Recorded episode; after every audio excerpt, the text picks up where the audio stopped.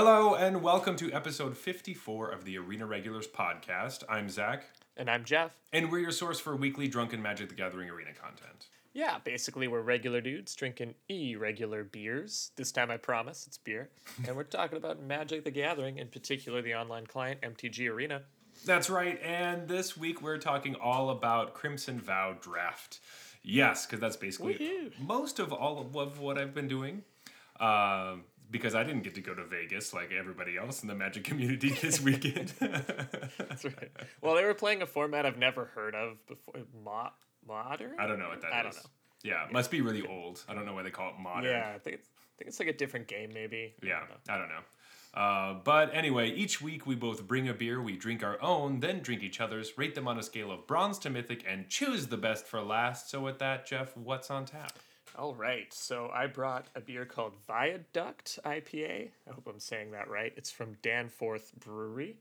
Uh, it's six percent, and it's a West Coast IPA. So I guess a viaduct is a, a type of bridge. You know those bridges that have a bunch of arches. Oh, So that's what a viaduct is, and uh, this one is in, in particular referencing. You know when like Bloor Street turns into Danforth, the bridge that you go. over? oh yeah. Okay, It's like it goes over the DVP. I think that's what this is talking about. interesting. All right, so it's a bridge that goes over water. I guess. Isn't that every bridge? I don't know how troubled the water is, but it definitely goes over. All right. Uh, this week I brought a beer that I don't know why I didn't bring this before.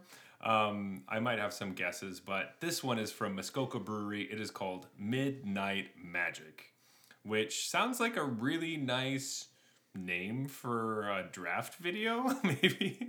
like, Yeah.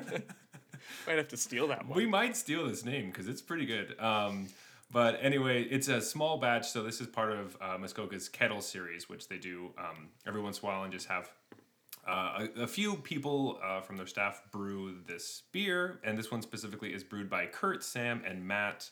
And it is a dark saison with Pinot Noir Pomace. ah, yes, oh, the Pomace of the Pinot Noir. Um, still on that wine train, huh? Exactly. I, I thought that's basically why I got it, is because, you know, I wasn't ready to go back to beer yet. I wanted a little bit of wine in my beer. Um, but uh, it is 4.8%. That's like a third of a wine then. Yes. It's definitely not going to be like last episode. oh, man. Uh, anyway, magic news. Jeff, it's almost here. What is? The Draft Arena Open is next weekend, December 4th and 5th. It's going to be great. Wow, that is exciting. Yeah, I well, like we've said, we've said this for a couple weeks, but we are so excited. We've been talking about this since we started the show, how we've wanted one of these to be mm-hmm. draft, and we're finally getting it. So, fingers crossed the client holds up and everything works out fine. Yeah, that's the big question. Because I remember when we got the sealed one for the first time, we're like, okay, it's limited. You know, I'll give you, I'll give you that. But can we have a draft one, please? So, we're finally getting a draft one. However, recently, in other Magic news, there have been some client issues. Um, I didn't really want to bring it up on the show because last week it was like, yeah, it's a new set, it happens. This week was rough enough where they had to take the the new update and then t- kind of go backwards and be like, you know what, we aren't going to update it as early as we thought because it screwed things up so much that they didn't fix things. Um, I see.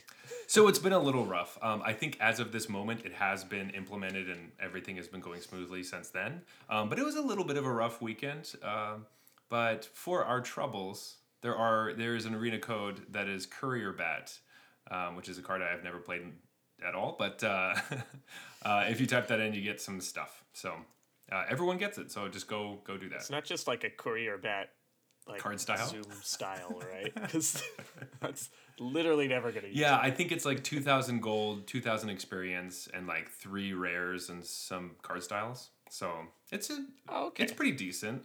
Um, my rares happen to all be 20 gems, but you know, whatever.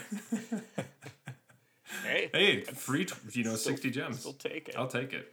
So, but uh, but yeah. Anyway, Jeff, are we ready to just jump right into this draft uh, draft talk? Draft talk. I know I am. All right. Um, Jeff, the first question I have for you is what is this? The Hurt Locker? Why are there so many bombs everywhere? I'm confused. Uh, yeah, this is a really, really balmy format. Like, I mean, when was the last time we said that the format was really balmy? Like Kaldheim? yeah, maybe time. This, I think the rares are stronger in this than they were in Kaldheim. Yeah. Some of these rares just feel unbeatable. Really, just there are a lot of rares that are just like, oh, I can't, I can't. I can't do anything. I talked about this last episode, so I'm not going to go into some of the the uh, horror stories I've had. Um, and uh, it, you know, it, having a really bomby set can make people really frustrated. Which for me, it doesn't frustrate me that much because I'm like, eh, what, what are you gonna do? You know, some people get stuff, some people get those cards, whatever. It's hard when I don't know. We we have a list of cards that Amy the Amazonian has been keeping track of throughout um, uh, doing drafts that she thinks is are like the list of cards that are too uh, too powerful, or I guess just the bomby bombs. Um, And there's 21 of them, which is a lot. Yeah, I remember like one of the first drafts I did. I I op- uh, I think I got a Toxrill in pack two or something. Mm-hmm. So then I was in red black already, and I got this Toxrill. So then I decided, okay, I'm gonna build like a red black control deck, and just because I know I'm gonna win in the end if I can just slam this card. Mm-hmm. And that deck did really well. And I remember looking back on it, I was thinking, I must have just got the best card in the format, right? It felt like nobody could ever beat this. And I'm looking through the set, I'm like, it's like fifth best somehow, even though it's like pretty much was impossible for any of my opponents to beat. Like every time I was just like, got to seven mana, slammed Toxrill. They lost very, very quickly. Yeah. and it's not even the best card in the set. Exactly. Um, so I don't want to read all of the different bombs because it's basically just reading the rare list. But um, yeah, it's uh, All of the black rares pretty much seem to make the cuts. they're nuts. that leads us to removal, removal, removal. Back to the the old grind of man. It's really important to have removal in this set. Yeah, and if you have like you have to be really sparing with your catch-all removal. If you have something that just destroys any creature, like let's say a hero's downfall, don't like slam it on a 3-3 to get in 2 points of damage, you know? Like Yeah, because you're you, there will be the time where you need it later, and you're gonna be so pissed. Yeah, exactly. And, and this kind of reminds me of like old school magic because way back in the day, you used to have to save your removal because your opponent might drop like a 4 4 and then you'd have no way to beat him. so it's kind of like the modern version of that. And people have forgotten that because modern, like recent magic has taught you just like be efficient with your mana, use your removal spell to clear things and get the game get the game over with mm-hmm. because all the cards are so good that getting any kind of advantage just tends to snowball. And so using your removal aggressively has been good lately.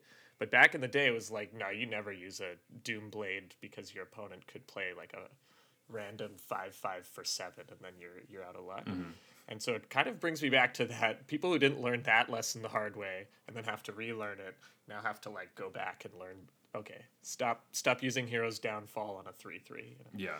I definitely haven't learned that lesson, and I continue to have trouble. Well, the other option is to blow your removal and then complain when your opponent plays a good creature. Oh, yeah. That's so much easier. I'm just going to do that. Yeah, yeah.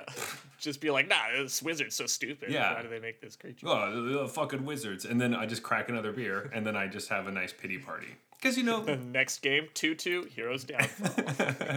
get the fuck out of here. if it's the caretaker, though, it doesn't matter how many you stashed up. You're out of line. Exactly. Um, you can try to get rid of the other creatures, and hopefully you have enough, they're a, a low enough life that you can get through, but Unless they pass the turn and flip it, and then you're. yeah, and then you're really screwed. But, uh, yeah, it's rough. It's rough. Don't worry there. about that card. If you lose to that card, you have a free pass to complain. Exactly. Because what the fuck is that card? Anyway, as always, I don't want, not as always, I don't want to get into it right now. But let's talk about some archetypes just so we can get through all of the ones, uh, all 10 of them. And uh, we decided it would just be best if we ranked these by 17 land standards so that, um, hey, somebody else ranks them and we can just talk about whether we think that those are good rankings or not. Yeah, and so for people who don't know uh, what 17 Lands is, it's this website that basically you can decide whether or not to share your data with it. If you do, then it'll get all this crazy data about like how many times you had this card in your hand and w- did you win those games, did you lose those games, and when it aggregates over you know tens of thousands of of players and and then even more matches, it starts to churn out these. You know, you can get an enormous amount of statistics from it. So the ones we've just used here is uh, which color pairs are the from best to worst. I try not to use it too much at the start of a format. I like to like develop my own opinions and then check them a little later when there more data has built up and be like, "Oh, why why do I think like, you know, green blue is good and the data is suggesting that it's horrible?" I have to rethink things, but I like to try and get my own takes from the first few weeks. But it's definitely useful to just know for this for for our purposes here which decks are so far statistically the best. Yeah, for for a couple reasons. Well, one thing is that um, yes, at the beginning of a format, we don't have enough data, so it is confusing because like mm-hmm. it's not going to give you a really good picture of what's going on. It's just going to give you some statistics about players that are really good and you know just got 7 and 0 and then some players that didn't do so well, but you don't really have the same thing as you were saying if you have hundreds of thousands of games going on in matches. Um, and number two, it's really fun uh, to just make up your own opinions, right? Uh, and check them later. Yeah, exactly. All right, so let's start at the top. The statistically, so far, best deck in the format. Uh, and we'll try to point out when things do or don't line up with what we've found. Uh, but this one definitely does. It suggests it suggests that black red is the best color pair in the format. Yes. And that definitely matches with my experience as well. I agree as well. Um, because removal is really important. Those are colors that have really great removal. Red specifically. Um, and uh, no, I know that's to be fair. Black has really good, just like kill all. Black has all. the minus thirteen, minus thirteen exile, which might be one of like the be- if not the best common, it's probably the second best one. It's yeah, just very bleed, good. Bleed dry is very good, but I think so. This is like the blood archetype, and so a lot of the cards care about blood and doing things with that. Um, Jeff, do you think they're do you think that's strong? Do you think it the archetype is blood, or is it just good creatures with removal? Um, so I think it's both. I think blood is really strong. It's actually a deceptively powerful limited mechanic to the point where I don't actually know that you need any of the blood pay- payoffs really. Like any of the cards that don't actually make blood themselves but pay you off for having it. I kind of think of those as just gravy. You really just want good solid creatures in removal and then things that actually make blood. I thought about this like recently when I, when we were playing actually. If you have a blood token out, one way to think about that is that every card in your deck now has cycling one. Oh, okay. And so when you put it into those terms, you're like, oh yeah, that's actually just pretty good. Like cycling is already a really good limited mechanic. Yeah, and putting and you like would play cycling cards even without cycling payoffs just because cycling is good to have. So exactly, yeah. I like that a lot. Actually, every single card has cycling one. Oof, that seems that makes it seem really strong. right now, you only get to use it once, so like everything loses cycling once you cycle the first thing. But it's still that's true. It is you get to cycle whatever your worst card is. Okay, all right. I think that's the best. The that's the best way I've heard uh, anyone explain it. Um, but yeah, so uh, it's also really aggressive, which is nice. I always like being aggressive in uh, in. Mm-hmm. Uh, Although, like limited. I said, I, I, just played Black Red Control, which was all removal and Toxrill, and that also cleaned up pretty well. So, yeah, that's so true. When when you get some of these black bombs, that's a reasonable deck avenue to take. Mm-hmm. Is just take all the removal and rely on my bombs to win me the late game. Yeah, though I was lucky enough to uh, someone played a um, Blood Vial Purveyor against me, and the next mm-hmm. turn I just got to put Sigarda's uh, pacifism or whatever on it Ooh, and so nice. it just sat there. And every time I played a spell, I got a blood token. I was like, "Oh, this is kind of nice. I like it." Just staying around. Your opponent's sitting there like, "Hey, you wanna you wanna exile this? Like, you, you, can you can, you can pay five to exile. You can get rid of it." I was like, I only get one blood token that way. I'd rather just keep getting a bunch of other ones. Uh, so that was pretty fun. Um, but yeah, for the most part, like, hey, card, good card quality. And for me, that's almost actually a theme of this set. That's another reason, you know, I, I said it feels kind of like old school limited, where the themes are less important than they have been in recent sets. Like recently in Midnight Hunt or in, uh, well, any of the last few sets actually, it's all been about the best decks are the ones that are on theme and execute their like color pairs theme really well. Yeah. And in this format, I'm like, I just take good cards in the two colors with very minor synergy, kind of like how limited used to be like five to ten years ago. And that's been working almost better sometimes. Like if you try to hit certain themes too hard, you're making too many power, like individual card quality sacrifices. Yeah, which we'll get to uh, later when we start going down the list. Um, but the next one uh, on our list of 17 lands uh, ranked color pairs, I'm really Oh, I love to see this. I'm so happy to see this. It is green red werewolves. They are finally good. And it's mainly because the werewolves are just better. Like their stats are Yeah. better, they're better cards. And that's Because it's not the werewolf set anymore. So obviously the werewolves are better now. yeah, of course we're gonna have Avabruck Caretaker in this set, not the last set. And it's gonna be known as like the bombiest card, you know? it's just like Yeah. what is this about? um, but I think the other thing is that uh, obviously the removal is slower and there's more conditions on it, and they don't have specific ones that are like, "Fuck you, it's nighttime," you know. yeah, exactly. It's like so really efficient removal is really punishing for the werewolf mechanic because oftentimes you want to just pass, which puts you behind on tempo but flips all your cards, and then th- the ostensible bonus you're supposed to be getting from this is that your creatures are now better than theirs. But in the previous set, it was like, okay, kill your creature for two mana. Yeah, Like, thanks for thing, making it night and making my fucking removal spell awesome. like turn on. like- yeah, like I couldn't play this before, now I can play it and make it day again. Yeah, it was just a double whammy because Mm-hmm. it was like you you made my removal efficient, which is what your de- deck is already weak to. Yeah. Is really efficient removal. So uh, rough, but um, So yeah, the removal's not quite as efficient in this set, and like you said, there's less just like fuck you for making it night. Yeah, exactly. Um, but also, there's some interesting stuff. There's like, uh, there's a lot of these cool werewolves where um, I think they just like do better stuff. Like the uh, the spells matter werewolf is better, but it's good in the green deck because all your removal. oh, it's so much better two. than the previous one was. like that's really strong. Um, and then, uh, like we said last episode, we're talking about the gold card child of the pack is really strong. Um, and it- just like all these, like that one's actually a blocker. I feel like we didn't have a lot of good werewolf blockers in the last set. Um, yeah, we'll get to it a bit later in you know underrated, overrated stuff, but. Uh, the four four, the green four four. Yeah. that's just like a rock solid werewolf. You're like, you know? this is that could have the last set could have used. But it's kind of interesting because the reason is that the werewolves are just better. That some of them like they're also going to be more contested. So even if you're the only werewolf drafter, like anyone who's drafting green wants infestation expert because that card is just phenomenal. exactly, yeah. So it's like you're not necessarily going to get all the werewolves because the werewolves are good. Yeah, that's really true. And also, I haven't played werewolves myself.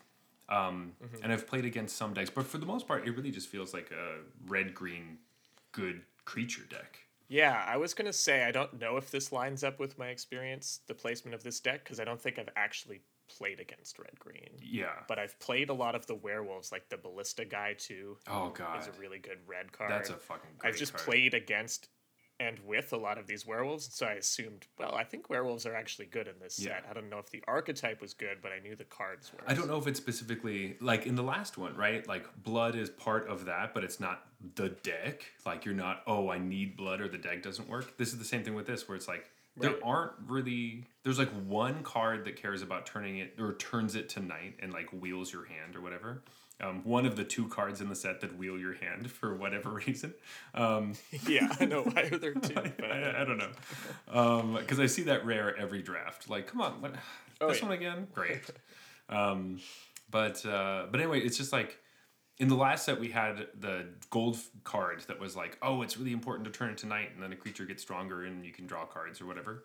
Um, and this one's like, no, you know, these are just good cards, and you you pay more. This one has flash, or hey, Yeah. there's this card lets you play creatures from your hand, and if it's a werewolf, it untaps the creature and keep doing that.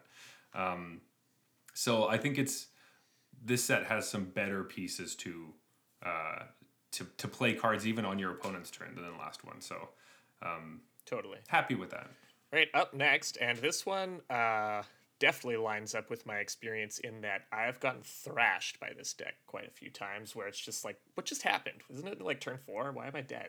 uh, and that's Boros aggro. So red white coming in at number three here. Yeah, this was not on my radar at all. Like zero. I liked red decks. I liked white decks. Um, I Really, it seems like the first thing you'd try. yeah. Um, for whatever reason, it wasn't. I was doing some other stuff and playing a lot more like black red or, or trying to do white black and um, a couple different things. And a friend of mine recently reached out and was talking to me, and she's playing Arena for the f- first time. Well, she's playing Arena for the first time, but getting back into Magic. And she was just telling me like, I'm telling you, white red aggro is where it's at. That's the best deck. It's so strong.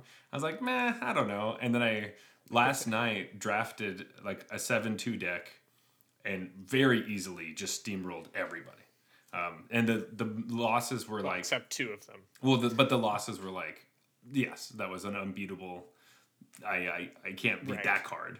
But everything Yeah, else yeah. was like, no, you don't have time to do anything. Um, and I think it's kind of low on people's radar. Strangely enough, like Hmm. there's a lot of these good, like the uh, the gold uh, red white card, the vampire, the one three for four with uh, flying in haste that gives Oh, two yeah. creatures plus one plus zero. Um, Bomb. That card's awesome. And in that deck, you're just like all these, Markov Waltzer. and he just comes out and just like slams people, and no, nobody's like drafting this for some reason. So I'm like, all right, um, yeah, I, I'm pretty high on this now, and uh, I would uh, expect to see more of it as people start to catch on. This might be the, for me, felt like why not seeing it enough. Yeah, I mean, like I was saying, for me, I just, you know, I'd play a game, my opponent plays some random dorky one drop, know, I'm kind of laughing, oh, okay, we got this one.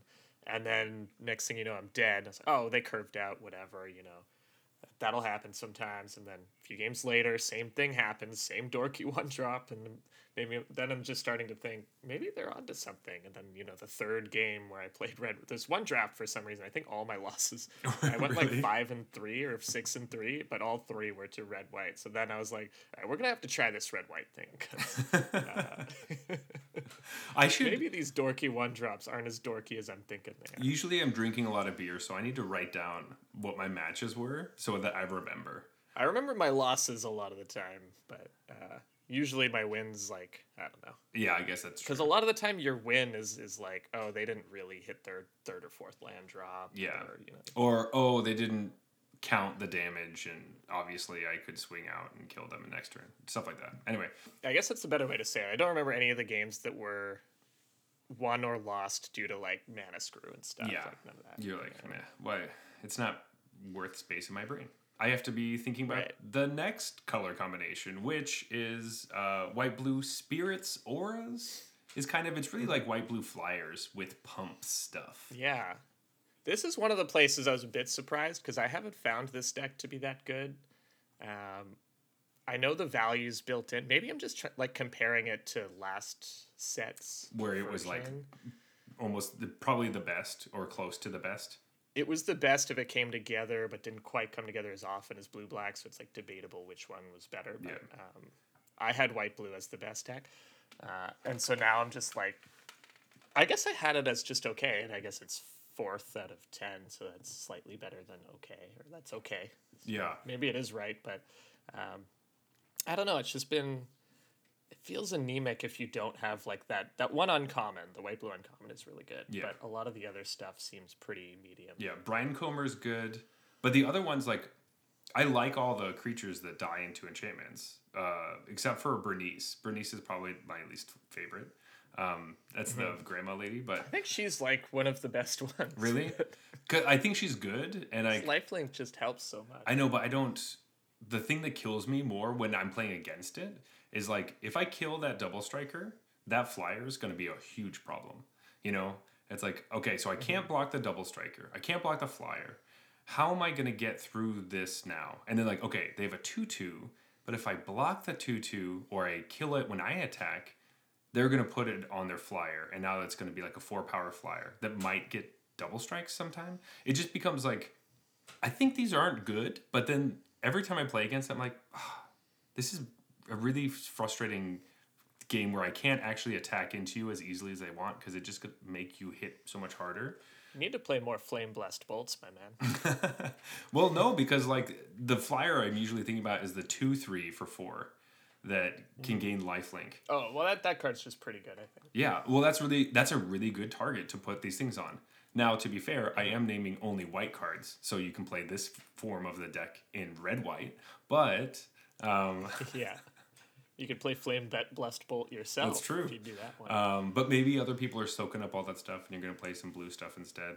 Um, I definitely don't think blue's great as a color. So I will say for this deck that uh, I I thought Lantern Bearer was going to be pretty good coming into the format, and I think it's been really good in my like just playing against it. That's the one one that dies, and then it gives something plus one plus one and flying or whatever. The key with that is that it gives it plus one plus one.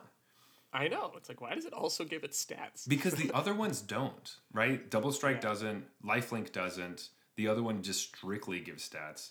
Um, so this one, like I don't know what the other ones are off the top of my head, um, but it really seems like the plus one plus one becomes huge. And I don't know if that's just because I'm playing the standard deck that needs power and I'm not using this card. Um, but like when I'm looking at stuff, I'm like, dang it, this is why is this so great?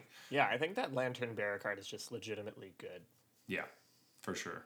Um, especially because it makes the white blue flyers deck seem different since you can put you can make you can take like the crab thing or like other random shit that's like oh this will be a flyer later you know But I even played it in blue red, uh, and it was like actually still good there because it was just a one one that gets in for damage, and then later it's uh because all the spells stuff triggers off non creature. yeah So the enchantment triggers it on the second way down too. So it gives you like a a blend between creature and and I guess a lot of the um, any of the blue cards that are enchantments on the backside also do this. But having a one drop early that does it later is is yeah very good. uh, i actually want to move into that deck now because that's the next one is the um, blue red spellslinger deck but i have been really liking it because um, you have two different creatures that ping now the the werewolf is better than the the one three because obviously it, it flips into different stuff. But I had one draft where I had uh, two of the werewolf and then one of the one threes, and I also had the mirror hall mimic. And it is a weird situation where you have. I was trying to uh, copy one of my werewolves, but you have to try to copy it when it's on the backside because the mirror hall won't flip because there's no side to flip to. Oh, cool. Yeah, I didn't think of a clone in a werewolf set. So you have to clone the backside, and then it will never turn into the front side. It will always just doesn't have it doesn't have a front side. side. It, so it just stays the the werewolf, like it'll have nightbound though, weirdly enough. but, it just can't. Do, it will never. It will check to flip, and it will There's never nothing flip. for it to transform. to, Exactly. yeah. And same when that mirror hall mimic dies, when you uh, use its like uh, enchantment thing to start copying something, copying that werewolf on that side. So every upkeep you get another two two and another two two and another two two and or sorry another. It's a four four that deals two damage. So that's why I'm thinking in twos. Um, Right. Yeah. but you get another one and another one, and they never flip back. it's just like That's great. it's pretty sweet. Um, so I was having a lot of fun with that kind of shenanigans. Obviously, that's a rare, so it's not going to happen every time. Oh, that's the dream there. Yeah, but the fact that all of the spellslinger stuff is non-creature is just that just really makes it so much better than the instants and sorceries thing. And I like the one three too. I mean, I, have seen some people like posting decks where they had five or six of them as like pretty much their only creatures. I'm like, well, that's a little more all in than I was hoping to go. But Yeah. I like I like the cut of your jib. I think it's it's all right, but um, but usually if it's like the creature that they play on me, I'm like, oh, okay, I'm fine. well, the thing is, the one three just yeah, when your opponent's on the Throng Song plan, you just laugh at them. Yeah. Well, that's a terrible plan. We already know this. It's a horror. Throngs are horrible. we all we've all agreed this, haven't we? Yeah, it, it doesn't matter. Um, Jeff, have you played the white black life gain deck. Yeah, let's let me take the next one. It has a few spots to uh to climb here before it before it makes my prediction true. Yeah. Uh, I was just hoping this one came in in the top half, so I didn't look like a total idiot. And of course, it came in sixth. Yeah. But uh, yeah, white black life gain. Um, I think this is kind of a more uncommon driven thing. Like there are a few cards that are pretty good, but like we're kind of talking about, the synergy doesn't matter as much as maybe we thought it was going to. Yeah. And so this just ends up being white black good stuff most of the time. And the black cards are really good, but I think white is I have white like exactly middle, you know, like the the third best color. Okay. Yeah, yeah, yeah, yeah, yeah, for sure. And then black and red are the best 2 I think. Um, I Mm-hmm. And then- think red's probably number one, then- but you know it's a little early. And then green is four, and blue is the worst. Yeah, or the other way around. I don't know. I haven't actually played enough, but uh, um, that would be my. I think if I had to rank them right now, that's what I would do. And so that puts white black as being pretty medium. It's like the second and third best color, and there's not a lot of synergy coming from this color pair, and so uh, you're just kind of playing. Like it's still going to be pretty good, but um, just just okay. Yeah, I haven't. I, I played it. Uh, I think in the pre-release, I was playing white black, but it wasn't the life gain version. It was just white black cards. So I did draft once, and I was hoping to do the life gain thing because I had a Markov uh, purifier early, and then I ended up getting a second one. So I was like, oh, this is gonna be great. I'm gonna have a really good time. Um, and then I was struggling through the games. Like I would have the purifier and I just wouldn't be able to gain life without trading a creature or losing a creature, chumping, like just chump attacking into something. Because it was all like, oh, this triggers on your end step. So everything that you gain life with tends to have life link. But then I'm gonna lose a creature to just draw a random card off the top of my deck, and I have to use two mana to do it. Or I have like the Heron, and the only way it gets a life link is by paying two mana. So I have to spend the whole turn to attack for two, gain three life, and then draw a card. And it was just never doing it. Like, Yeah, which is why you need one of the ways to like that gains you life either consistently or without getting into combat. But the problem is in draft that I have with it is that uh, those cards are just good, and so everyone wants them. Like anyone who's playing white wants the one drop that does that, which we'll get to. You know, that's Yeah. another card we'll talk about later. Um, or like the two three death touch that exiles something and drains them for two is just a good card. So anyone playing black wants that too. And so you end up with these black white piles of stuff with minimal ways to gain life outside of lifelinkers. Exactly. Like it's a lot of the uh, desperate farmers or whatever that card's called. Um, yeah. Right. And uh, those kinds of things, and it's um, just not getting it. You know, I've just yeah. So I'm kind Yeah. I, I'm kind of off it. I think usually if you end up in black white, it's just going to be like you got some of the good white creatures and some of the good black removal, and you're happy enough with that as your Exactly. deck. and hopefully you're gaining life because gaining life is good. But your game plan should not be your deck doesn't work unless you gain life. That's not a good plan. In this set. Exactly. You know, we So- were talking about Courier Bat earlier, which you should just expect it to be a Windrake, and if it does more than that, then you're happy. Exactly. Um, don't expect a ton unless you feel like trading, like, you know, attacking in with a lifelinker, trading off, and then getting the lifelinker from the graveyard again. That's probably a really Yeah. good situation for you. Otherwise, Right. Yeah, that's a nice little thing that can happen, but yeah. If it's turn three and you have no other play, you just roll out your Windrake. You know, you don't, Yeah, exactly. don't hold back for your life gains. because, like, that'll be better. Um, so, this one, I have some. I have a story to tell about this one. I'm, I'm very excited to talk about this one. okay. So uh, this is the uh, the black green Nicki Minaj deck. I mean uh, the big butts deck.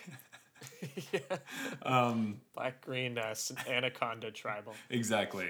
Um, I named my draft deck Super Bass uh, because uh, that's how I felt. Um, and to be fair, up front, I didn't do very well. Okay, I went like three and three, so it wasn't like Okay. a great deck. But when I set out to build this in draft, it was like pack one, pick one, the catapult fodder. I was like, okay, I'm gonna I'm gonna try. I'm gonna go for it. I'm gonna make this deck. So my deck was basically like uh, two blood fountains, two mulch, two catapult fodder, uh, five of the 113s, and then like Oh my god. and then I I had two Edgar's Awakenings and a Flourishing Hunter. So basically, the game plan was like turn one Blood Fountain, turn two Mulch, whatever, into lands to play one of my 113s. And the whole time they're attacking me. And I'm like, okay, as long as I don't die by turn six, when, oh, sorry, I also, uh, I had, uh, uh, like two or three of the enchantment that says like enchant a land, it taps for two mana, or a creature gets plus two plus two. so it would be like turn two mulch, turn three ramp with that card into my Right. tapped 113. And as I'm down to like eight or six or whatever they've dealt damage to me, I hopefully get to play Flourishing Hunter either from my hand or from my graveyard, gain 13 life, and then maybe trade it off with something, bring it back from the graveyard again, gain 13 more life, and then stabilize with a bunch of 113s. and then I just started oh. flinging. So I, I got to beat people just by, you know, fling at their end step, untap, fling again. And it was just like dead. Right. d- dead. I Take 26. take 26. Um, And that was the entire deck. And it couldn't do anything else. It had nothing else it could possibly do besides win that specific way. And it was glorious. It was, I just loved it. That sounds great. I don't know. Um, yeah, like my one experience with this deck is I played against it. Uh, I think I stalled on mana, like I missed my third or fourth land drop or something, and my opponent had the one thirteen into the thing that makes it deal power equal to its toughness, and I Oh. conceded. Yeah. and I was like, "Oh, I'm taking thirteen. Yeah, okay, I'll just concede." I will not. Yeah. I I missed a land drop, passed the turn, and you attacked me for thirteen out of nowhere. So I think I'll just I'll just scoop it up up. on this one. Um, Yeah. But uh, yeah, I can't imagine that this deck is good. No. This seems even higher than where I would have guessed it was. But I guess black is just strong enough, maybe that, uh, like this just ends up being, you know, I think what what it is is that it feels really terrible, but it is if they have a bunch of the one it really hinges on the 113. Like that card is really important to the deck and once there's two of those out, it's really hard to attack in if you don't have flyers. So flyers become extremely important against this deck.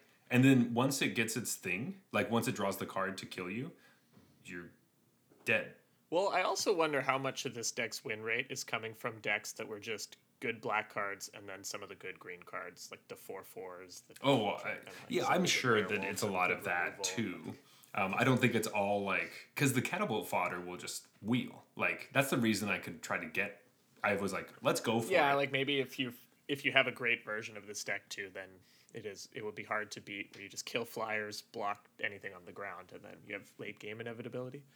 And also, black and green have some of the best uh, rares in this set. Exactly. So I was wondering if that might be holding it up a bit as well. that, that makes sense as well. the old play play thirteen toughness things to stall the game out until you drop your unbeatable rare is not the worst strategy Yeah. in the world either. so- Hey, putting two plus one plus one counters on a one thirteen seems pretty good. Yeah. yeah. Um, so yeah, I don't have really any experience with this deck, but I imagine like everything else so far, it's not super. Like if you do the big butts thing, that's awesome, and, and I want to try to do that if I can. But also, you could probably just be fine with playing good black and green cards. I say the opposite. Play the Nicki Minaj deck and love it because it's so fun. Yeah. Put on, do yourself. so a you're favor. saying you you're saying it's all about the bass. No, No trouble. That's no, no, no, no. It's the wrong person. Get that fucking shit out of here. We're not talking about Meghan Trainor. I'm talking about Nicki Minaj. I'm talking about an artist here, not this fucking Meghan Trainor shit. Oh, I didn't mean to offend You offended me deeply. This is what you do. You sit down, put on Pinkprint, and and draft that deck and play it, and then you're gonna have an amazing experience. Well, can I put on Pinkprint after I already know I'm in that deck at least, or do I have to like go in blind? No, no, no, no. It's like you have it queued up, and as soon as you pick like pack one, pick one, the gold card, the the black green one or whatever, you're like, yeah. all right, here we go. And then every card's like, what's your toughness? What's your toughness? And oh, And then every every pick after that is based on which creature has the highest toughness. exactly. No, that's it. Uh, and you know, some blood fountain and stuff. Those are helpful. And um, Maybe uh, you know, bleed dry or two. yeah, you know, you just, it's just, you know, it's good. It's good to have a couple bleed dries. Why not? Um, All right, let's keep it rolling uh, with some trash. Let's late late. Yeah, yeah, we're, we're in garbage tier now. All right, it's garbage time right here. Uh, And so your opponent's yeah, I'll take the next one. Your opponent in football is up by like twenty five points, and and they have the ball again. These are the bench players coming out on the field. Yeah, just garbage time. They're just like running out the clock. They're like waiting until the the snap counts. LeBron doesn't even have his shoes on anymore. Yeah, they're like talking to the coach. They're like chatting up with the refs. They get the ball. They move around for a second and then kneel. You know, it's Yeah. All right, so uh, you know, heading headliner of garbage time here is Blue Black. Uh, Mm-hmm. Their, their theme is exploit. I talked about this a little bit last week. How I saw a ton of people playing Blue Black, and I I thrashed it every time, and so this lines up exactly with what I was thinking. That Blue Black is was a overdrafted because it was the you know arguably the best deck last format, but also is not good in this format. is So this trash. It's a Yeah. trash. Like oh these these ones at the bottom. I just kind of feel like yeah they're all the same. And I'm sure there will be other content creators telling you blue black is good or misunderstood or something because blue black just tends to be an archetype that good players will do better with than poor players. It's almost always true. Mm-hmm. And so it's like LSV might tell you that blue black is great, but that's actually just he's great. Uh, and he likes blue black, so he'll draft it and he'll win a lot because he's LSV. But Yeah, exactly. Don't let him fool you. Yeah. So um, the thing we were talking about earlier is that hey, these uh, kind of synergy decks aren't doing super well. Exploit is like the whole thing you're trying to do is like sack your own creatures to get benefits, and like your opponent's like I don't know attack you with four creatures and fuck you. Like they're Yeah. you're just like sacking your blockers to get incremental value that's not doing anything. It's just not great. I played a game earlier today where I was red black and my opponent had um, the one mana skeleton Okay. Yeah. Sure. into the blue black gold card that whenever you exploit something you make a zombie into the 3-2 that exploits to scry and draw a card exploit the skeleton make a zombie into the scorpion to exploit something else to make another zombie draw two cards i won so easily Yeah. I still won that game really easily, and I decided not to Flame Blessed Bolt their 2 2 that makes zombies when they exploit because I was like, this will come, like, I'll just be able, I don't care. I don't care that you're making 2 2 zombies Yeah. when you sack a different creature. Like, you replace the creature you're sacrificing. You, yeah, you sacrifice a real creature usually. Like it's usually Oh, it has to be, yeah. Other than that one one skeleton, which I thought about throwing the bolt at and didn't, and I was like, I should have bolted just the exile skeleton, that thing. actually, Yeah, but- that would have been good. But um, but yeah, it's just it's not great. Um, I haven't been happy with it. I tried it a couple times and I was like really upset. Actually, no, it was I tried it once. I hated it, and I, every time I play Yeah. against it, I'm like whatever. So yeah, I, I I'm just not high on exploit. I don't know if you have the time to do it, nor is it like worth it when your opponent like I feel like generating a blood token is pretty close to making a two two. s- some of the advantages that these exploit cards are making. Yeah. But I just get it for free on cards that are already that are good. Yeah, I don't have to get rid of a creature. It's uh, yeah. Um, we were two weeks ago. I think we were talking about how we were excited for exploit, and I am just like so not happy. Yeah, all. I'm, I'm, I'm off it until it like comes back up a bit. Now I do like the blue guy that um, that draws you a card. like puts no the guy that puts something on top or bottom of your Oh, that's annoying, when he yeah. exploits. I think that guy's pretty good. That one's annoying. Uh, so there are a few exploit cards that are decent. I'm still I still like the scorpion. You know, like make a three two death touch and draw two cards is is solid. Yeah. But we're talking about uncommons here. You know. Yeah, and you can play that in your vampire deck. So get rid of one yeah, of your just, I one still ones. play the scorpion in any black deck. Yeah, because like you you play that against your like epicure of whatever, and you're like sick. I get rid of my stupid one one that doesn't do anything anymore, and uh, Mm-hmm. draw some cards. That's it's And I'd play top of library guy in any blue deck probably. So. yeah exactly. So it's just it, it, play a blue black deck. Don't think of it as an exploit deck. You know that that gold card really fucks you. I think there, there's a couple gold cards that are like, hey. Uh, kill yourself kind of like you're going to Go all in on you're this. gonna ruin your Trust draft me, trust yeah me. trust me you're gonna ruin your draft it's gonna be great He's like the player that bets against his own team. oh gosh. Um, so these last ones, uh, we have white green training, um, which has been uh, just so teeny tiny, is what it feels like. Yeah, the training never really works, does it? Because you can't it's like- attack. you can't. a lot of the time, you have to like chump attack to get the training to even happen. Yeah, which means that like the best training creature is the one and a white for the one two. That when they die, they put their counters on something because you can use the counters for something. you know, like that's Yeah. the best one. I'm like sick. I'm gonna chump attack. They block here. I put the counters on the flyer, and then I'm like sick. Now I have something to do. Uh, I still think that card sucks.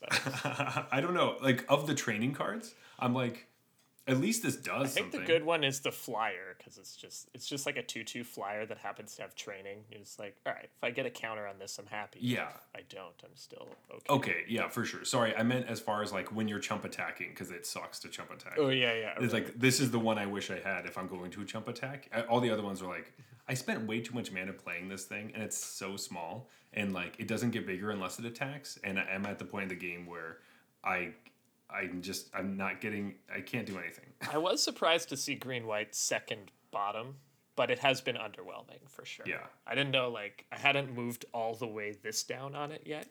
Uh, but I guess it's time to just think of green white as like a terrible. Yeah, deck. I because like the gold card is really good though, yeah, I know. but it's like a, and I just like, and we talked last week about how green white is always just at least okay. Exactly. And then like somehow it's just not in this one.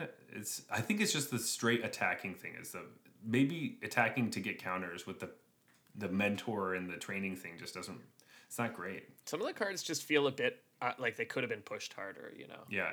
It really does put uh strength in your like two mana three ones though. It's like if you have the two mana three ones become really important, I think, because you will easily have a high power with all your training shit, uh, and be able to train onto them. Uh, but yeah, I'm But then you just get blocked by throngs all day, and you know. I don't get blocked by throngs anymore.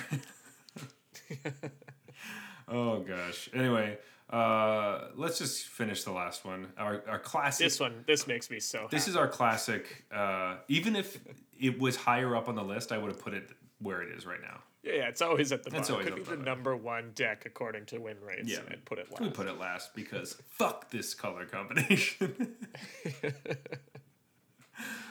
So of course you know we're talking about green, blue, uh, and what's their theme, Zach? I don't know. I don't fucking know. Do you know?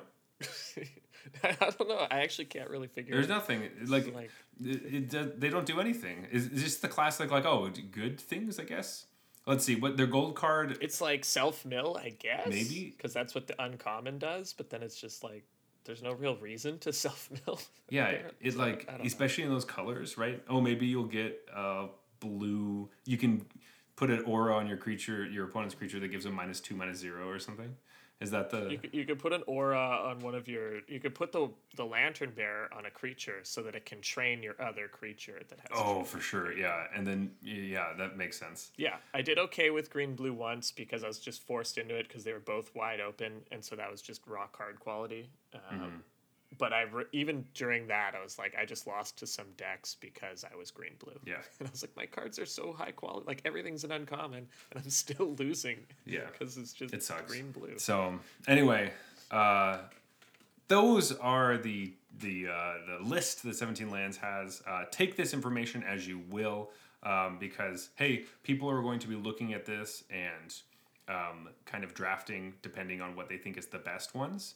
Um, it will benefit you if you realize that maybe this information is skewed a little bit, and you can you know maybe your white black deck is going to be much stronger because people aren't on those colors. Or Yes, on those please go out and draft white black and win a lot with it. Let's get this this Yeah. thing moving up this ladder. You want to take a shot? Is it?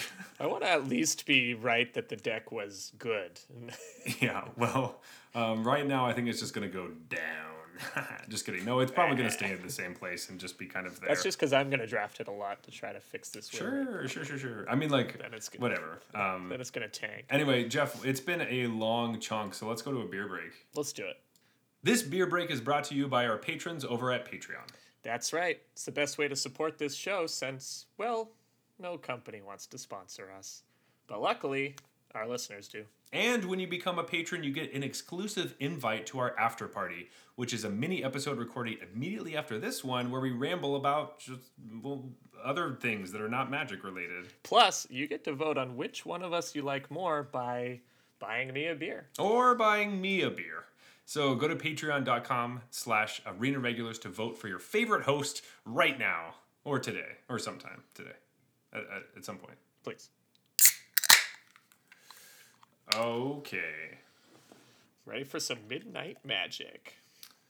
And this. You know, that uh, would make a good YouTube series. Just whenever we're drinking and playing at night, just record it, call it Midnight Magic, and throw it on YouTube. I think that sounds great. Let's. Uh, you heard it here first, folks. Uh, that's what we're gonna do, or at least if we ever do that, we're gonna call it that.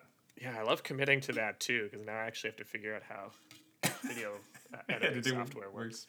Uh, sweet. So I'm this uh, Viaduct. That's how you say it, right? Viaduct IPA. I think so. I'm excited And that's for this based one. purely on that's how I said it. So I like that. I'm I'm all for that. Um, all right, Jeff. Let's jump back into some magic uh, stuff. Yeah. So one thing I thought was cool. It, it actually, the idea came to me earlier today, where just I was drafting, and there are just, especially early in a format, there are so many cards that are going outrageously late. Like we're talking like tenth pick plus that I think should be in the first five picks. You know, or the other way around, where like somebody's playing a card in their deck that I think should be something you pick in the last five picks. Now, that doesn't mean that I'm right, but it's always just fun to like talk about that kind of stuff. Oh, So, absolutely. And it's great because um, I think we may have some differing opinions, possibly. Uh, no, for the most part, we, we tend to agree. But um, but you're you're right. It's it's fun to see, especially now because we're capturing this moment, and draft will change drastically after people listen to this episode and learn all about drafting. exactly. But you'll have a day or two where you can clean up. yeah, exactly. Um, all right, Jeff. So um, we're kind of going in WUBRG order of just like some cards we think uh, in these different colors that we think are going uh, maybe a little too late. You should pick them up a little bit earlier because they're really good. Yeah, so we just picked like a couple from each color here, and so let's start with white. Uh, this card I think is actually just good, and nobody seems to be taking them, at least in my drafts, and that's Traveling Minister. So that's the one mana one one that taps to give a gain a life and give a creature plus one plus O until end of turn. Now you can only activate it as a sorcery. That's the only downside. Yeah, Otherwise, it'd be busted. yeah. Um, so this one is one that I also want to hear your reasoning behind because I am a person who doesn't take this card. So Jeff, Yes, as was I, but this was one of the dorky one drops I referred to earlier in the old Boros deck. Um, this thing gets in for so much damage, and then the one life actually ends up mattering. I think it just ends up being good enough in every white deck because in like white blue you pump you're pumping a flyer, and it makes it very hard to race. In white red you're just pumping up something so that it can attack. Like if I pump up a dorky one one, you still don't want to trade your 2 2 for that. Like, that's really annoying. Um, and then in white black, you obviously want this because it gains life on its own. Like, you don't even have to use this plus one plus O. You just gain use it to gain life. yeah, like we were saying before, it's a way to gain life without actually doing any combat, which is great. And then in white green, it, it can help you turn on training when you wouldn't have ordinarily actually had the ability to do that. So it just ends up being like good enough in every color pair. And I see it occasionally, but I see it go really late. And for me, it's just kind of slowly climbing up my pick orders of every white deck I play. I think I just want like a couple of these in every white deck. Yeah, um, I like this. It also has again a fun interaction with the um, the Heron of Hope, which a friend had pointed out to me. Where if you put it on the Heron of Hope, you gain the life immediately, and then you attack with it and gain more. Uh, it's just kind of a nice Oh, so little. you gain like six life or yeah, something. through this through that swing, it's like an eight point life swing or something. The way that you're hitting with that. Uh, So you, you gain two from this. This, And then you attack then- for three life link plus you- one. So you gain six. yeah. Um, so anyway, it's uh, it's quite uh, quite the card. And if if I'm advocating for this card, you know there must be something there because this is not the type of card I would pretty much ever play. In, Yeah, I, Jeff hates one drops, so Sorry, one drop. That's right, and yeah. I'm, I'm recommending multiple one drops in this little segment. Here. Yeah, so I don't know if I agree with your second one either. This is so interesting because um, there are. It is funny looking at these white cards, and I'm talking about how much I like white, but then I there's so many of the the commons I don't like. Um, but nurturing presence Okay. is is the card. yeah. So it's uh, So okay, so this one I have a specific thing for. You Okay. can go ahead and read the card, and then I will have to explain myself because this card reads extremely poorly. yeah, so it's the one and a white for the aura. That uh, when it enters the battlefield, it uh, creates a one-one uh, flying spirit, but also the creature that is enchanted with it uh, gets plus one plus one for each creature that entered the battlefield this turn. Yeah, so this was one of those cards that just seemed to do enough for my opponents. Like it just swung the race enough to put this on like a flyer and then have a chump blocker back. And that happened to me a couple of times in a row. So I was like, "Ah, I feel like I'm just kind of getting unlucky, but why are my opponents playing this card or whatever? Because this is one of the ones that I immediately write off. Like, to, you know, because early in a format, you have to just get rid of some cards from your consideration because you don't have time to consider all 15 cards. And so you use prior experience to do that. And this was one of the cards I was completely overlooking. So I did actually decide to saunter on over to 17 lands. And apparently, this is currently ranked like the fourth or fifth best white common. What? I know. So I was just like, I lost it a few times, and I was like, Am I crazy? Let me go check 17 lands. And then it was confirming that I'm crazy somehow. So, anyways, this is something people might be undervaluing. I don't know. It's a 1 1 that gives you some other upside. Uh, It, yeah, it's a one-one if you already have a one-one, and I like it on flyers. or maybe any creature, but yeah. Like, you don't really play it on curve that often, I guess. no, but like if you draw it late and you need a blocker and you don't have any creatures, it isn't a creature. But um, Correct, yeah. I need to. I still need to be proven on this one because um, Yeah, this card ha- was like a 55.6 like win, win rate in hand or something. It was unbelievable to me. But then I was like, but I checked this to to confirm my bias basically, mm-hmm. and it did not do that. It it actually reneged my bias again. interesting. Because every time my opponent like puts it on one of their creatures, I'm like, sweet, look at this awesome like juicy target to blow up or whatever or like oh this is not going to do anything you're never playing enough creatures that it like actually gets pumped up Yeah, it's, it's the ench- partly the enchantment theme. I don't know, but this one this one was a bit tenuous. I just wanted to explain that I lost it a couple of times. Went to check seventeen lands, which then asserted that it was good, and I was very confused. But I'm open to the possibility that this card is better than I think it is. Um, this next one is Lantern Bearer. We talked a bit about this earlier in the episode. Uh, just having a blue one drop again, Jeff, with the one drops. I know there's a lot of one drops on this list that I'm Right? um, it's just, you know, one of those things, but uh, it just turns out to be really great. Hey, giving flying plus one plus one after you already had a one one creature. It's pretty uh, pretty nice. Yeah, so this one I knew was going to be pretty good, but I think it's better than I thought. And I see people passing it pretty late, and it's like, I don't know, this might even be the best blue common. Now, it's partly because blue sucks a little bit, but It, yeah, um, yeah. It's, it's also because this card's pretty good. Yeah, that's really true. But I do like the next card because I haven't seen very much of this and I've been thinking about this card.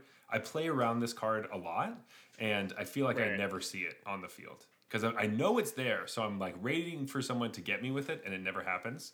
Right, so this is Siphon Essence. It's two and a blue, counter target creature, planeswalker, spell, create a blood token. This will be one of those ones that you're going to like move it up in your ranking, and then it's going to be a bit overplayed, and then everyone's going to play around it. And then it's you should move it accordingly down in your rankings, right? Like it should ebb and flow a bit with whether people just walk right into it or not. Um, but I just wanted to kind of bring up that this has been very good for me, and part of it is what we were talking about earlier that blood is a lot better than I think most people realize. And so that is like a that's a good rider on a three mana counter spell. Yeah. And you almost always just want to be creating like countering creatures anyways. Like this is not a big downside that it only counters creatures. Exactly. And I like that it's turning that creature into blood. That's kind of cool. Oh, that is cool. I didn't even think about that. Ugh, yuck. but uh, let's keep moving on to black. These ones, the first one didn't get me uh, too much. This card just seemed great the whole time. Um, and I've seen it on the battlefield enough. Uh, though it does randomly wheel, and I don't. That that was my thing, right? I was drafting even earlier today, and I got this. I picked something else over it in what I thought was a close pick in like pick three or like four or five, say, and then it came back all the way around. I was like, well, all right, I guess I'm just slapping this in the deck. That's crazy. Uh, this is Blood Crazed Socialite. So it's three and a black for the three three vampire with menace, and when it enters, it get you get a blood token. But also when it attacks, you can sacrifice a blood token and it gets plus two plus two. So this is like on turn five, like a five five menace. And it's just Right. I don't know. It's still still three three menace is Yeah, this this card's a house, right? Like three three menace, create a blood token is for four is already something you would play. yeah. Even if you use the blood for something else and not to give it to this creature, that's fine. Right. Three three menace is Yeah. good. Like For sure. Yeah, three three menace blood token for four would already be a good good comment. yeah. And and we were talking earlier that you don't necessarily need blood token payoffs. Mm-hmm. But this comes with the blood token itself. So it's already like it's that's already fine. If this had even just had no other blood tokens in the deck, it attacks for five menace once and then three for the rest of the game. That's good. Yeah. Or it attacks for three the first time, and then you have to see whether. Oh yeah, and you decide to use the, the blood, Blood. token for something else. or Like, yeah. or use it for a later turn, so they're freaking out. Mm-hmm. I don't know. Um, I'm happy. I right threat of activation. kind of exactly. Um, just on another turn, it doesn't. It won't really do it later, but like, I like it. I, I I think it's a good card. It's always really frustrating when turn four I see my opponent play this. I'm like, "Yeah, god damn it! Like, what am I, think- supposed? To, I'm gonna. I'm gonna like take five or something or Especially when you've like committed to racing them or something, and Yeah, they're like and like- this. Like, oh, oh okay. Well, I didn't realize you'd be have a five five menace. Like, I can't I can't race a five five menace. don't let this go around the table so much. Black is really good. I don't know. Play- That's the other thing. I have a hypothesis. I think people are turned off by the fact that you can't like use sack the blood token as a combat trick. Like you have to declare it bef- when you attack, so you can't like wait for them to block and decide if you're going to use it or not. Mm-hmm. But you have to understand if that's how it worked, this card would be busted. It would be a rare. So- like Yeah, it'd be like that's insane. So don't hold that against it. Like think of it as three three menace, make a blood token with upside. Yeah. which is it's strong. Crazy. Um, and this next card is a another one that I felt pretty low on until I read it correctly. I think.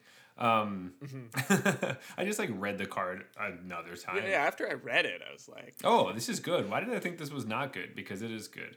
Uh, so Jeff, what is this card? It's my favorite thing uh, at the wedding. Probably, I would be close to this. yeah, yeah. We were hovering around this the whole time. I think. Yeah, you yeah. know. Just waiting for it to top up and then move Mm-hmm. the glass. Uh, this is Blood Fountain, so it's the one mana artifact that makes a blood token when it enters the battlefield, and then later on you can pay three a black and tap it, sacrifice it to return two creature cards from your graveyard to your hand. So two is big because I literally played my entire freaking Nicki Minaj deck with this card and only picked one creature each time I returned stuff to my hand. You even have to click like select just one or whatever. Yeah. And I was like, yeah, okay, that's all I can get. I thought it was just telling me I should pick more. I only did that. I still I I don't know if the games would have gone differently if I knew that this card was better than it is. Um, but again, read cards at sorcery speed when they're new. Yeah. It's uh, really helpful. But you can activate this at instant speed, which it also feels like something you shouldn't be able to do. Yes. I also think just one mana get a blood token. Any card that says that is good. Yeah, so uh, that was the other thing I was going to say. When I first read this card, I A, assumed it couldn't be activated at instant speed because that's the way they've been making these types of cards recently. And B, uh, just undervalued that one mana bla- make a blood token is actually a pretty solid turn one play. Yeah, that's a great turn one play. Like just having blood on the battlefield is like sweet. This is good. And like any additional stuff on, like, I don't think you would play one black mana, make a blood token, and nothing else. It's a sorcery or whatever. But you don't need that much more to play it. So if it gives you any kind of battlefield presence at all, you're happy. Yeah. Um, this card has been skyrocketing up my rankings. Um, I'm a big fan of it. Uh, so Oh yeah, this card is like demoralizing when your opponent plays it because you just know you're gonna have to slog through so much to like win this game. exactly, like I guess you like, are you gonna abrade a blood fountain? Like no, it just maybe maybe like at some point, but it would suck. Yeah, I, I could I could see it happening. Yeah. What the otherwise the abrade's gonna kill one of the two creatures it gets. That's true. You're right. Okay, that does make sense. But uh, let's move on to red, Jeff, because this next one is one you've just been talking about the whole time, and uh, Yeah. All right, so we got to put in this is Flame Blessed Bolt. Now I know what you're thinking. I think Flame Blessed Bolt is good. It's better than you think it is because I'm getting these like middle of the pack, man. this is first That's pickable. insane. This Like, is this is the best common uh, in my opinion right now. I think it's close with uh, Bleed Dry or whatever. Mm-hmm. But I I would if I was forced to right now, I would think I would take this in pack one, pick one because I like red slightly better, but it's like crazy close because both colors are good. yeah. Um, why do I have red decks that have three or four of these? Like, and it's so true because I also run into them constantly being like, oh, do I take this Flame Blessed Bolt or I really need this creature? I already have two Flame Blessed Bolts. Uh, I guess I'll take the creature. Okay, next pack, Flame Blessed Bolts right there. Okay, sweet. Wow. why is nobody taking this card? Do they not know that it exiles? It's so good. Like, yes, exiling like it hits almost all of the the freaking um, uh, enchantment aura creatures. Right? Exactly, yeah. Like most of them are one toughness, uh, besides uh, Bernice, and then I don't know. It's it's a great card. One mana Yeah, kill so- stuff. Good. I know you know it's good, but it's better than It's that, better. folks. Don't let it go past you. Like Like even when we did our our draft, the blue red one, we Mm-hmm. had three of these or something, and we are just like every game we're just like, this is awesome. This Like, is- it was so relevant that it exiled it there. Yeah, it's like this is so important. Let's just keep doing this. That's great. But I'm I'm, I'm excited for this next one because um, I know you specifically were really low on this, and I was kind of like Yeah. playing around with. I was like thinking, I don't know, it could be okay. Uh, turns out it's Yeah. pretty great, um, and I like it a lot. Um, so Yeah. this is Voldaren Epicure. Uh, it's a single red mana for a 1 1 vampire, and when it enters the battlefield, it deals one damage to each opponent, and you create a blood token. One mana, create a blood token. Yeah, there's obviously a theme to this list. Blood, blood is awesome, Mm-hmm. and like cheap ways to make blood tokens are just gonna be good. Uh, and this does just enough more.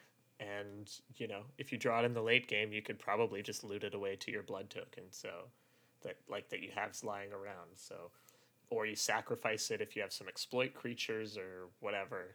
Yeah. Uh, this card is just good. Like I think the crazy thing about this card is that it's constructed playable. So that tells you how good blood tokens are too. Um, yeah, this card is good. I lost to it a bunch of times, then started taking it myself, started winning more, and so I just have to just have to admit that this card is good. I don't know. Like, Yeah. I don't know. I, I think it's great. Um, the the one damage it deals to your opponent is relevant um, through some board stalls and different things. Like you need that that every once in a while. I'm happy putting more in my yeah, decks. it's, it's just yeah. I. It just it always does enough. Like a, a body is good, the blood token is good, the one damage, like you say, it comes up. The fact that it's a vampire matters. Like Mm-hmm. just everything comes together on this. This is a lot for one mana, yep, that's great. and I still see them like last pick. So I don't think everybody's quite caught on. They are not. Jeff, do you want to talk about the green cards that we're getting into? I do. So this one is. Uh, I, I think I'm just gonna have to keep harping on this every time because I saw some stuff in the community that's like surprised that this card is good, and I don't think we were surprised. And a similar thing happened uh, with Shadowbeast Sighting in the last set. You know, we had it super high coming in, and then everyone else said it sucked, and then by the end of the format, agreed it was probably the best green common.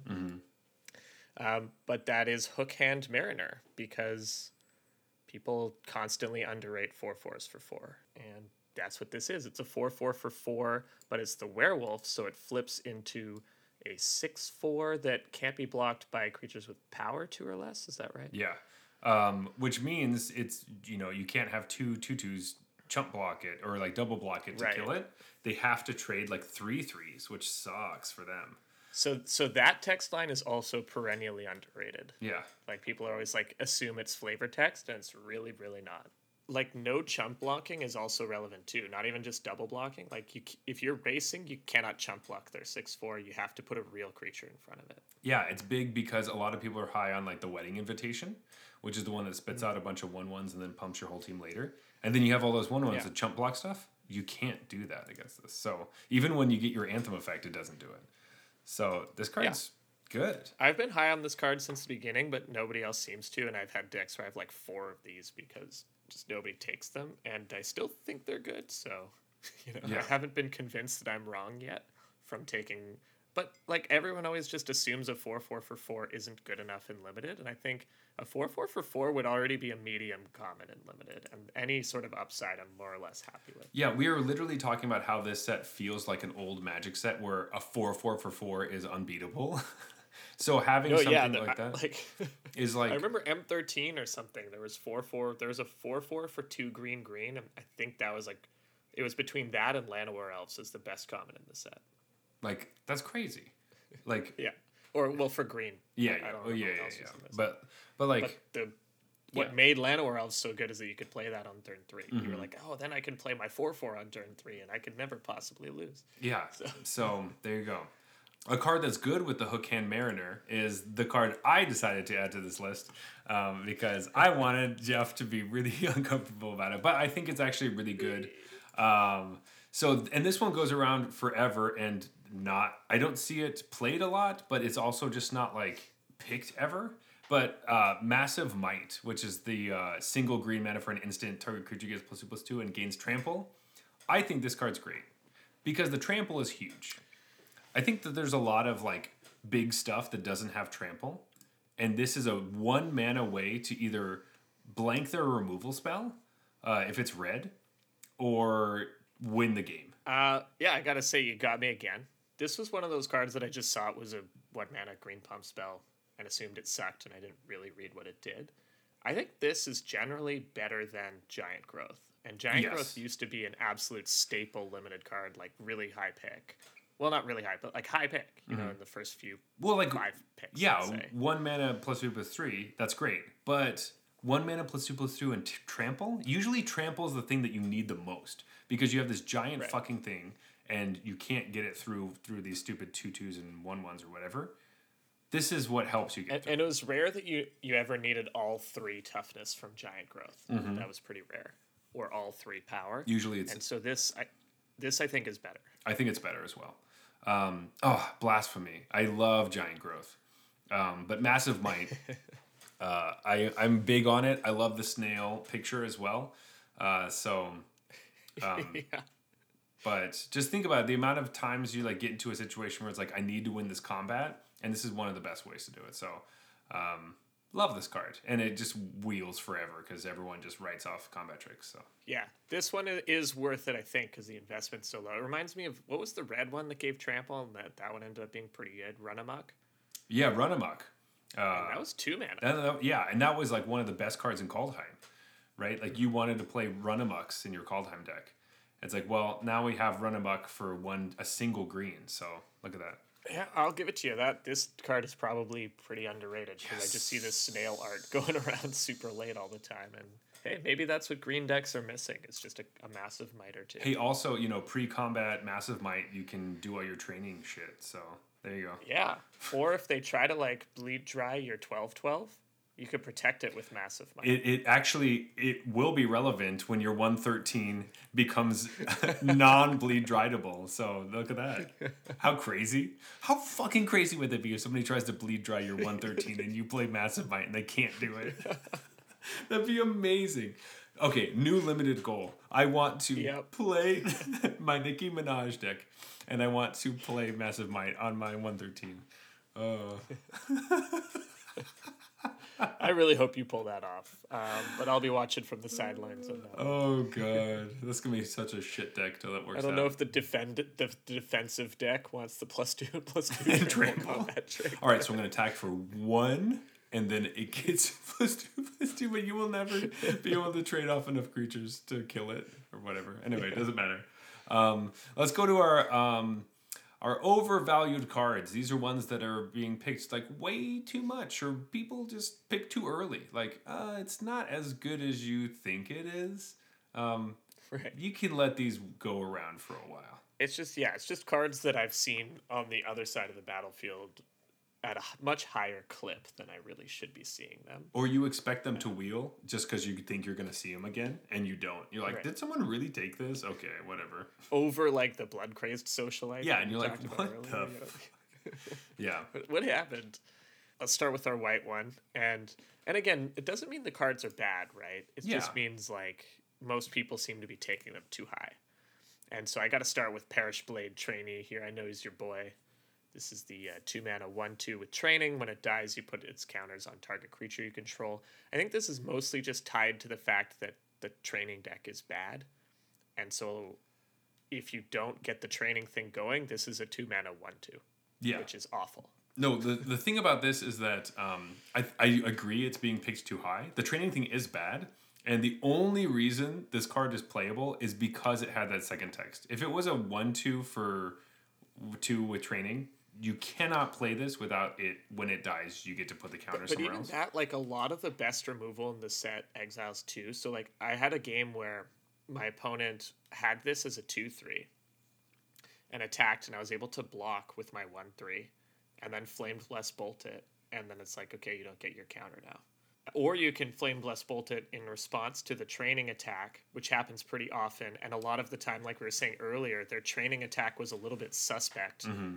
Because they just wanted to get the counter on this thing. You're like, cool, flame blessed bolt that in response, and then take an easy block on your other attacker. It's just that type of stuff happens too often. Yeah. Um, it's right. Yeah. Uh, this card goes super early. Doesn't need to go that early. Yeah, I like never see it in the draft, and I always see it on the other side of the battlefield, and I'm never concerned really. Yeah. Get fourteen. You could get like, you know, ten counters on it. I'll just still hit it with bleed dry, and let's go nowhere. Yeah, that's really true. Uh, next one we're jumping to. You know what it is. It's a blue card. It is Wretched Throng. All right. Yeah, I was pretty high on this card. Not high. I was really excited about this card. I didn't think it was going to be very good, but I thought it'd be really exciting. Um, it's not exciting. It's really boring, uh, actually. It's bunch of two ones. it's it's it's just the two one for two that dies, and you get another exact copy of it.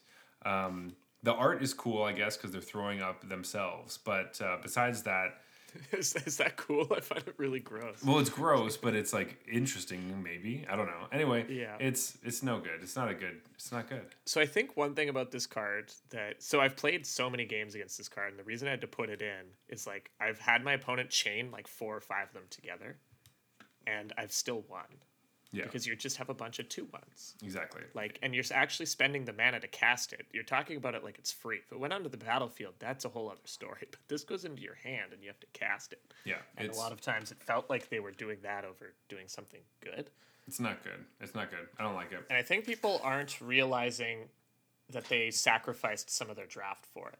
Like they're like, oh, I, I had five in my deck and it was awesome. It's like, what would your deck have looked like if you didn't take so many fucking wretched throngs, though? You probably would have had better cards in it. Yeah, So, exactly. Um, so it, it hits you both in the games as not being that good and in the draft as being something you had to like plan or like, you know, take a whole side road of your draft to accomplish. Uh, sweet. Let's move on to black because we have two different cards. Um, I think you are right that the black cards are really strong. So for the most part, I'd never really see a black card where I'm like, that card's not good though, or So the thing is, the bad black cards, there's like three or four of them, and they're really bad, and nobody plays them, so I couldn't really put them as overvalued. yeah, Uh, and then all the other ones are at least fine. But I put Dread Fugue here just because a couple of people have hit me with Dread Fugue, and it's like, I don't think you should be playing this card really in limited. I understand that's like it's like Thoughtseize isn't even particularly good in limited, yeah. It's just and this is really bad Thoughtseize basically. So it's not it's not great. I haven't seen this ever cast, so I have no. I just see it in the draft and never pick it. So um, that's that's my uh, thoughts with that. Although I think that Gift of Fangs is really highly picked, and I'm starting to pick it lower now because mainly that I think black red is the best deck, and vampires are really strong. And so if you're playing against if you're playing a removal spell that's supposed to kill small creatures, but the best fast decks are vampire decks, it doesn't do what you want it to do. It ends up Yeah. being better as your aggro card that makes your 1 1 into a 3 3. Uh, that's how I've used it more. Where I'm, I'm, I'm thinking it's a removal spell in my hand, and then when I'm playing the game, I'm like, oh, I should just put this on my flyer, and then my my flyer's better. And that's and I'm like, oh shit, I forgot that my fly it's a it's a vampire. So That's the old like double timeout, have obvious lethal in the air. exactly, they're like, oh, they, Double timeout, like make my flyer lethal. kill you. Um, so it's not so much that I don't think you should continue to pick this card. I think it is good. I just don't think it's the removal spell you think it is.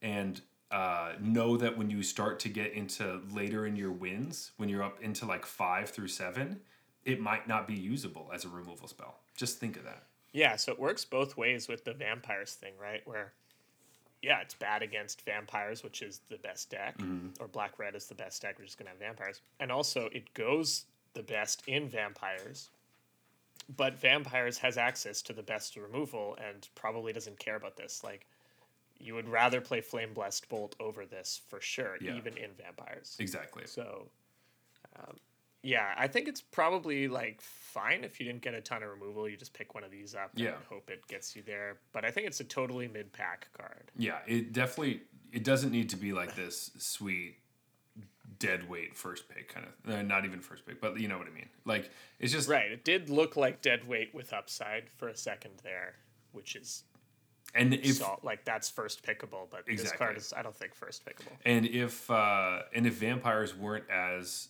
strong and fast maybe or if uh, there were enough one drops that weren't or you know the early aggressive creatures weren't vampires maybe uh but no not not in the, the this format for sure Okay, so for my next cards people are overrating in red. Um, this one's just for you. You're the only one that's overrating it. Everyone else knows it's bad. But it's uh, Ancestral Anger. okay One ran Let- one, one mana sorcery. Let me read the card, okay? all right sorry sorry sorry sorry sorry Yeah. One mana sorcery, guys. Sorcery. Target creature gains trample and gets plus X plus O until end of turn, where X is 1 plus the number of cards named Ancestral Anger in your graveyard. Draw a card. So it gives a creature plus 1 plus O and trample at sorcery speed until end of turn. Yeah, well, why would I need trample when it's my opponent's turn?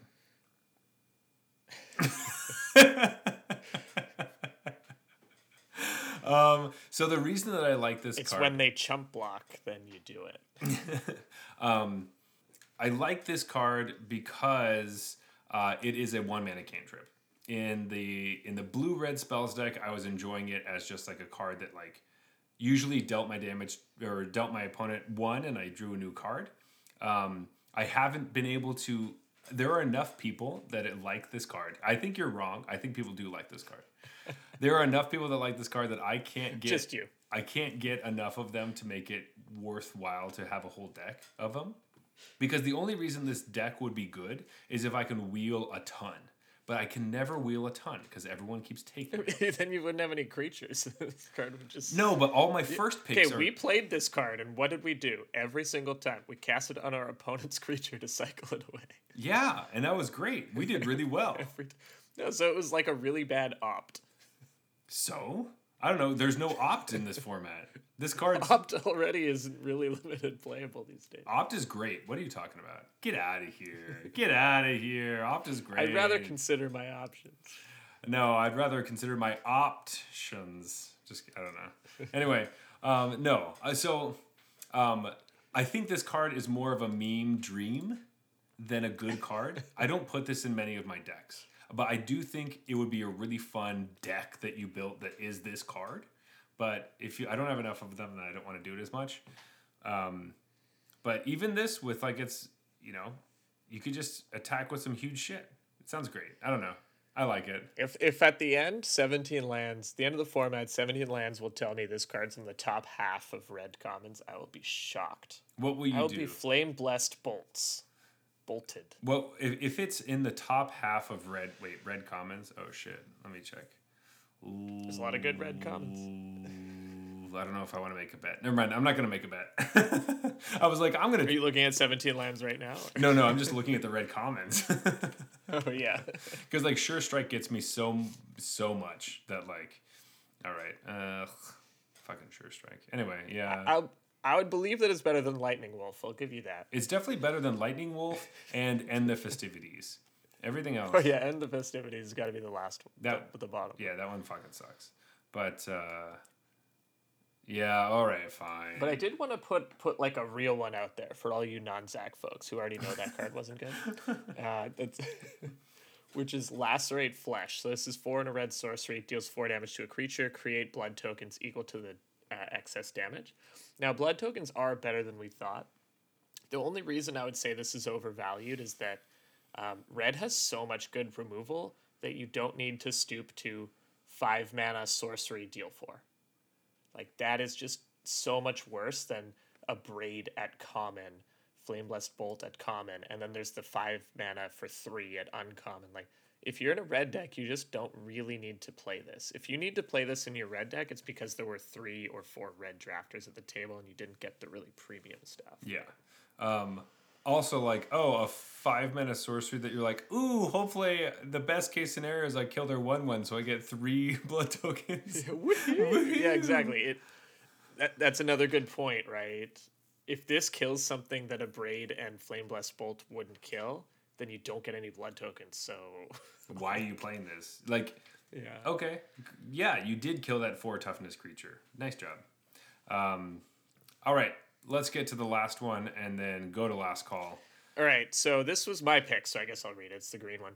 Um, to be honest, I, it was hard to find a green card that's overvalued. Maybe that just means green isn't the best, but there is a card that I see all the time, and I it boggles my mind because I don't understand why you would play this card. So it's Sheltering Boughs. I think it's bows. Yeah, I'm gonna say Sheltering Boughs, and it's two to green. an, enchantment, an enchantment or it enchants a creature. When it ETBs, it draws a card, so maybe that's why. But then its enchanted creature gets plus one, plus three. Um, yeah, I just my opponents play this really, really often, and I think it's terrible. Like it still has the problem of if I kill your creature in response, you don't get your card, so you get two for one. Uh, and it's kind of like a three mana pump spell a lot of the time. Plus one, plus three is not that relevant. Is this supposed to be for the black green like Nicki Minaj deck? I don't even know. What is this for? I don't know either. Why, do, why is everyone playing this this? card sucks. Every time my opponent plays, it, I'm like, why the fuck would you play this? yeah. You could be Like, oh, playing. oh, it's free. You could be playing Draws a card. Ancestral Recall. No, it's not Ancestral Recall.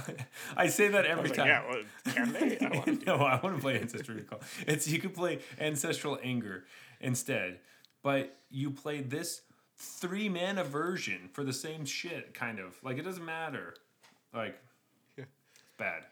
I, I yeah, this like card is really bad. Stop playing it. Yeah, And that doesn't mean there are no situations where it's passable, but like people are playing it too much. I, so so the thing is people are really low on nature's embrace which fine i get it. Like i get why you wouldn't want like the that card. I i understand that i like auras more than regular people but Yeah. sheltered bows is not great because it it just what are you gonna do? It doesn't give reach. Like wouldn't you want it to or have flash or something? Like it just if it had flash, it would be great. Yeah. because it'd be like a combat trick that cycles that like you know exactly gets itself a new card. I guess in this format they don't want you to have a combat trick that cycles. So May- Maybe great is even pushing it a bit, but it'd be a lot better. maybe I It'd would it would make more sense why people would play it. Um, I think Yeah. Nature's Embrace is better in every almost like most every case. Like Yeah, and I don't think Nature's Embrace is that good. So yeah, but I no, agree that it's probably better than this. exactly, and I I agree that Nature's Embrace is also not very good unless you want to play something on a five mana spell really really intensely. Want to play a five mana spell? Otherwise, don't play it. Those are our picks for the kind of overvalued, undervalued cards that are in draft. Things that we have noticed. Um, tell us if you don't think that uh, we're right about anything. Um, we'd love that. Find us on uh, Twitter and Instagram. We'll tell you about that later. But right now, it's time for last call because it's getting late, Jeff. And we don't want this to be Midnight Magic, do we? I mean, I kind of want it to be Midnight Magic, but at the same time, you know, it's getting late. So, I agree. Jeff, big reveal time. Which one did we pick? Who knows? Who can ever be sure? Here we go. I Three, have an idea. two, one. Hey. Hey, look at that. we both picked the same beer. I thought you might have picked yours. I, uh, no. Okay. Well, we'll get to that, I guess. Yeah, we will get to that. Um, I'm just gonna pour this right out because I uh, I really liked the last one I had. I really liked it. I well, let's just get right into to rating beers. Um, so uh, as always, if you're new to the show, uh, we have a rating system that is the tiers in Arena. So it's from bronze to mythic. And those are the tiers in Arena. Those are the tiers that we rate beers on. And these ratings have nothing to do with what we think of the people in the tiers uh, in Arena. It just has, it's a fun way to talk about beer. But with that being said, bronze beers are trash beers. They're horrible. They're so bad that you can't even finish drinking them. Like, you just get rid of them. Yeah, silver beers are beers that have nothing really interesting going on. You know, most macro brews will find themselves in this category. Yeah. Uh, gold beers are fine, but you're probably not going to think about them ever again. Yeah, platinum is they're good, and you you would drink this one again. Diamond is exceptional. You will recommend this to your friends. And mythic is the absolute best. You'll recommend this to anyone and everyone. That is right. Jeff, I think we should just start off right off the bat with the beer we did not pick because I have the most feelings about that one. Okay. Um, we did not pick my beer, which was Midnight Magic. And boy, was it not magic at all. I didn't really get the pomace. I didn't get anything. It was, it was nothing. Yeah, so I so when I hear saison, I'm expecting big flavors mm-hmm. basically because that, to me that's what it means. Like you kind of get the the fruitiness coming through from the. It's supposed to be like a farmhouse style ale, like some you know guy in the south of France brewed this in his farmhouse or something, and you get all these crazy flavors in it. So mm-hmm. that's what I'm promised, and I felt like this one was a bit flat on that. I always feel like saison is supposed to be kind of like spicy and has like some different tones in it. It's going to be a little bit edgier and different than some other beers that you've had. This tasted like nothing. Like Yeah, it was definitely pretty monotonous. I'm really happy that this is this is a small batch because I never want to drink this again. Although I'm going to drink another one later in the uh, after party. Uh, but Yeah. ugh, I was so upset. I don't know if they were trying to make like a more drinkable saison as an experiment because it's not like a beer style that a lot of people. Like there, You know, it's not like a an entry ramp beer style. definitely not. So So maybe that was their ambition, but um, yeah, I don't know. For something that was a saison mixed with wine, allegedly, like all of that just means big flavor to me, and I didn't get any. I didn't get that, any so- flavor. It is it is definition silver in my mind. It's so silver that after the first sip, I was like, "N- You know, what? I was go- I was ready to give it gold, but I think you've kind of talked me down because I was like trying to not be too harsh on it. No. and uh, I didn't want to come out and give your like Muskoka and your pick uh, a silver here, but I think you're probably right. You know, it was it was boring enough to merit silver. I was it was just so frustrating because it seemed so exciting and fun and I was really high on it coming into it. I was so excited. I've had this for a while and was like, "Oh, I can't wait to drink that."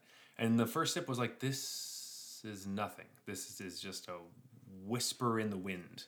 Um, See, that's how I was talking myself up to gold. I was like, you were just expecting too much. You got less than you expected, and so it came across as flavorless. No, no, I um, it just tasted like nothing. Sorry, I'm over it. Let's move on. Silver for midnight Okay, a magic. pair of silvers for mm-hmm. Midnight Magic. Um, then let's go on to Viaduct, which was the other end of the scale where I was really pleasantly surprised by this one. yeah, um, You know, I it's really hard for an IPA to come on this show and get a high ranking from me because I've tried so many IPAs and a lot of them are just more of the same. Mm-hmm. But I actually really like this one. I So- interesting. I liked it as well. I didn't think of it as like super. This is funny. I didn't think of it as something that was like different or exceptional until drinking the second one. The second one feels really nice. Like mm-hmm. the first one was good. The first one was just a relief, I think, after the the Midnight Magic, which I was like, can I drink a real beer? Sorry, can I have a beer? Like this is fine. Like it's not even fine. It's just like I don't want to drink that again. Sorry, I'm gonna get off that train. but I'm gonna get onto this Danforth train because, um, boy, was it nice. Did it make me feel like I was uh, just wavering above the river on a bridge? Totally, yeah. yeah, I bought this beer because I, I've never had anything from Danforth Brewery. Um, and I'm going to be trying some more stuff. Now, this is just exactly the type of stuff I like in an IPA. So it has kind of like the, the citrus, sure, the citrusy notes going on. Um, but it also has a bit of that woodsy stuff um, that I don't like when that's the main focal point, but I love it when it's a little on the back. I'm trying to figure out if I if they tell me what hops they used on this can, but it looks like they just tell you it's like water and hops and yeast and, and bar- barley like Yeah. like every beer. But um, I think it might be Cascade, Okay. but I can't find the uh, I can't find the like ingredients. Oh, it says But- Cascade at the top. Cascade, citrus, aromatic. Oh, oh yeah. Okay, so then uh, it's Cascade hops, which uh, I love. So Yeah, there you go. Um, I think I also love them. I think that those might be the ones that uh, I'm really high on. So, um, yeah, Jeff, where are you gonna put this bad boy? I landed on Diamond for this, and and um, you're not gonna talk me out of it. Ooh, wow. Um, I'm feeling very pessimistic. I think I really like this one. Um, I think I might want to try more of their stuff. Um, I would probably. I think it's solid. I'm gonna give it platinum. I don't think it's um, one of my favorite IPAs, or like it's it's not one that I would probably recommend a lot. But um, for sure, thought this was solid, like a really good beer, and I'm definitely gonna try more of their stuff to see if I start to grow a little higher and higher on them. Fair enough. I had a feeling that you might be on platinum for it, um, which is still good. But Mm-hmm. Yeah. I just really liked it because it line it just lines up with what I think of when I think of West Coast IPA. I think I agree with that as well. Uh, so it definitely feels like a West Coast IPA. So um, great, wonderful. Uh, at least we had one beer that was good because it's always a bummer when both beers kind of just suck. So, um, all right, Jeff. I It has think happened, but it does happen. So, Jeff, I think that it is closing time. Um, oh, that's a shame. You can always reach us at Arena Regulars on Twitter and Instagram if you have any questions or think that we are rating certain cards too highly, too lowly. What just go on and tell us what your favorite color pair is and how you think that our ranking of it was not good enough. Uh, you might also find us on Arena under the username Arena Regulars Podcast if you see us not practicing what we preach here and playing some of the cards we said were bad and not playing the cards we said were good. Please, please tell us. You know, don't let us get away with that. Absolutely. Uh, if you want to reach me personally, you can find me at Zeulberg. That's Z E U L B E R G on Twitter and Instagram. But Jeff, where can they find you? They can find me at Blues Brews MTG on Twitter. I post occasionally. Yeah, you do. Uh, also, please review us on Apple Podcasts and iTunes. Follow us on Spotify and any place you're listening to us right now. Sus- subscribe to our YouTube channel and leave a comment just about anything. We would love to hear your feedback. It really goes a long way. It makes us feel really great. Actually, recently we had a listener reach out to me and tell us how excited he was for every Thursday because our show came out, and that just really made me feel very good inside. So um, That's yeah, that's awesome. I Was hope- it your mom? it was my best friend, but All right, I'm just gonna let that one go. Um, yeah, Wow, yeah, but hurts. still, it, it means a lot. So we um, remember sending that.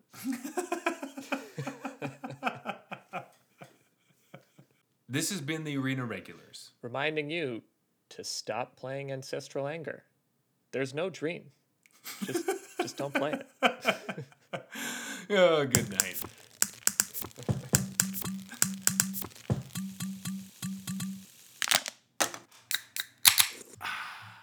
All right, that's fine.